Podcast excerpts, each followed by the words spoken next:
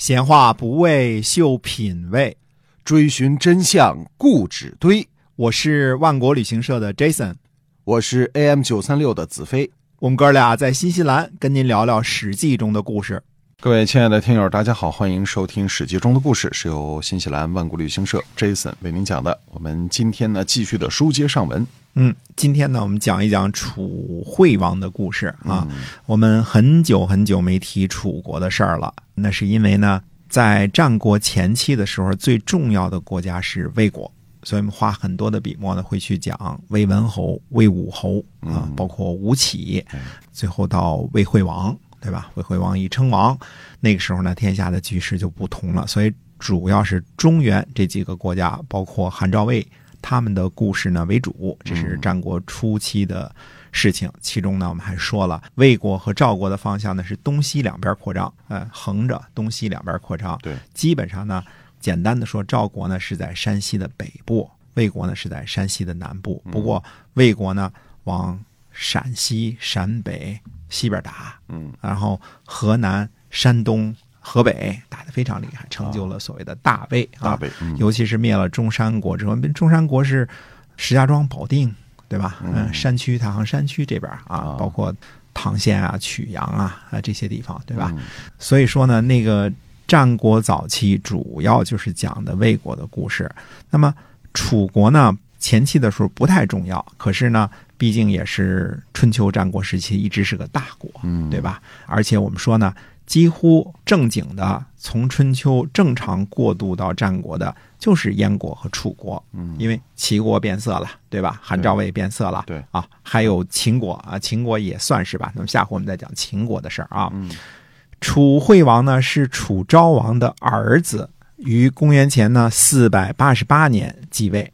嗯，这都很早的时候了。我们说啊，四百八十八年继位，那么在位呢五十七年，是个执政时间非常长的一个君主。嗯，那五十七年啊，他呢年轻的时候经历了什么白宫之乱呐、吴越争霸呀，所有的这些大事件。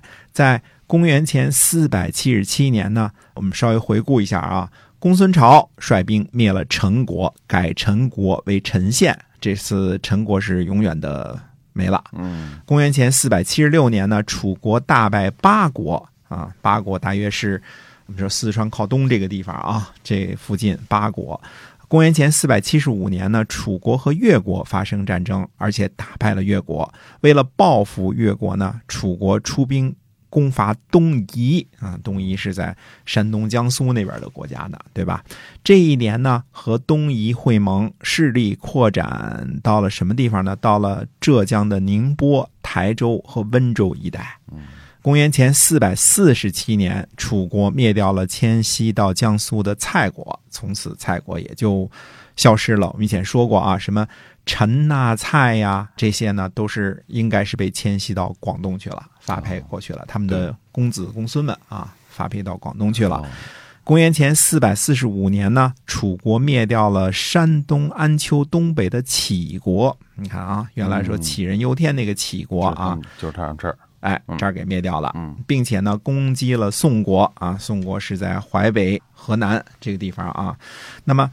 韩赵魏呢灭掉了智氏，在中原大战的这个时候呢，楚国的势力范围呢已经发展到了淮泗之间，到达了东海，深入到了江苏、浙江和山东，所以当时楚国是个挺大的国家了。嗯，那么在这儿呢说一句，说什么呢？在一九七八年湖北随州出土的这个曾侯乙。这个墓中啊，嗯，说过曾侯乙这事儿，说过不止一次了啊，因为它是中国考古界的一个巨大的发现，发现了一个巨大的擘钟，嗯，就是一个巨大的钟，嗯，这个擘钟呢，通高九十二点五厘米，那九十二点五厘米，快一米了，嗯，然后钮高呢二十六厘米，中钮呢高。啊，说这中钮的这个高度是二十六厘米，挂钟的这个地方，上面那个那个对挂的那个钮。那么中钮呢是由两条飞舞的龙组成的，造型呢优美飘逸，十分的漂亮啊。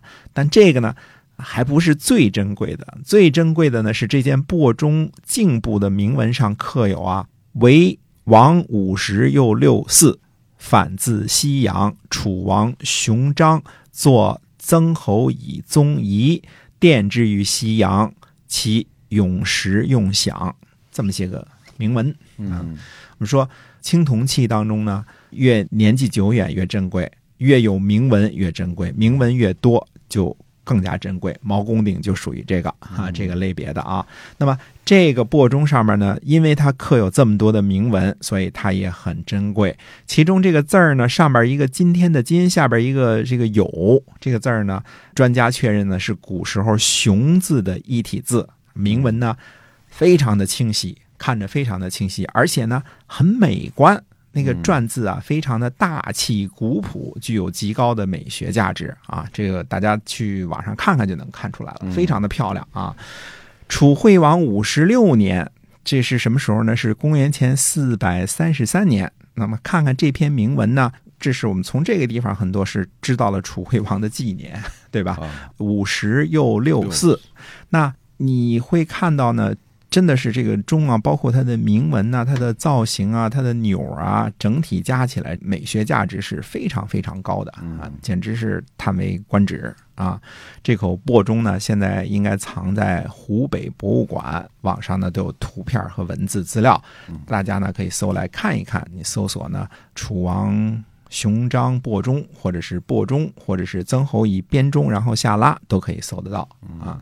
楚惠王呢，卒于公元前四百三十二年，儿子呢楚简王继位。公元前四百三十一年呢，楚简王北伐，灭掉了莒国。看看啊，山东的很多国家是被楚国灭掉的，包括我们说杞国，还有莒国，对吧？虽然是在呃山东比较靠南啊。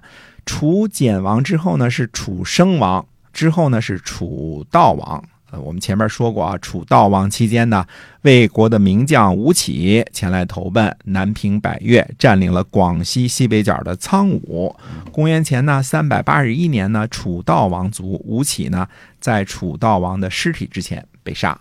这是我们知道的楚国呢，就这么些个历史。嗯那值得说一点的是什么呢？在战国初年的时候啊，北方经济发达地区呢连年混战，那楚国呢却利用这个时期呢，极大程度的扩充了地盘儿。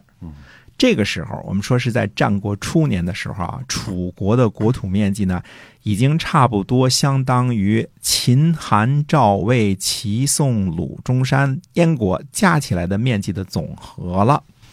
虽然说南方的开发还是需要有一些个时间啊，可能这个山地比较多，树林比较密，湖泊比较多啊，但是它总的国土面积加起来呢，那就非常非常庞大了，相当于天下所有其他诸侯的面积的总总和。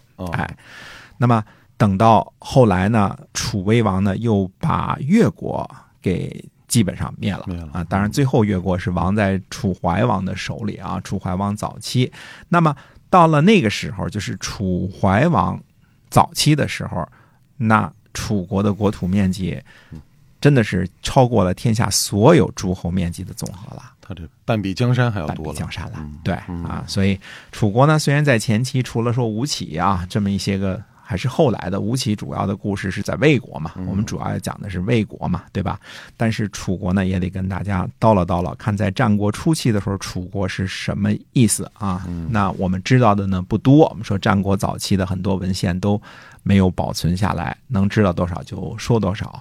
那么另外一个呢，似乎已经被遗忘的国家是谁呢？是秦国。嗯，那么秦国呢，我们下回有时间跟大家再叨唠叨唠。好的。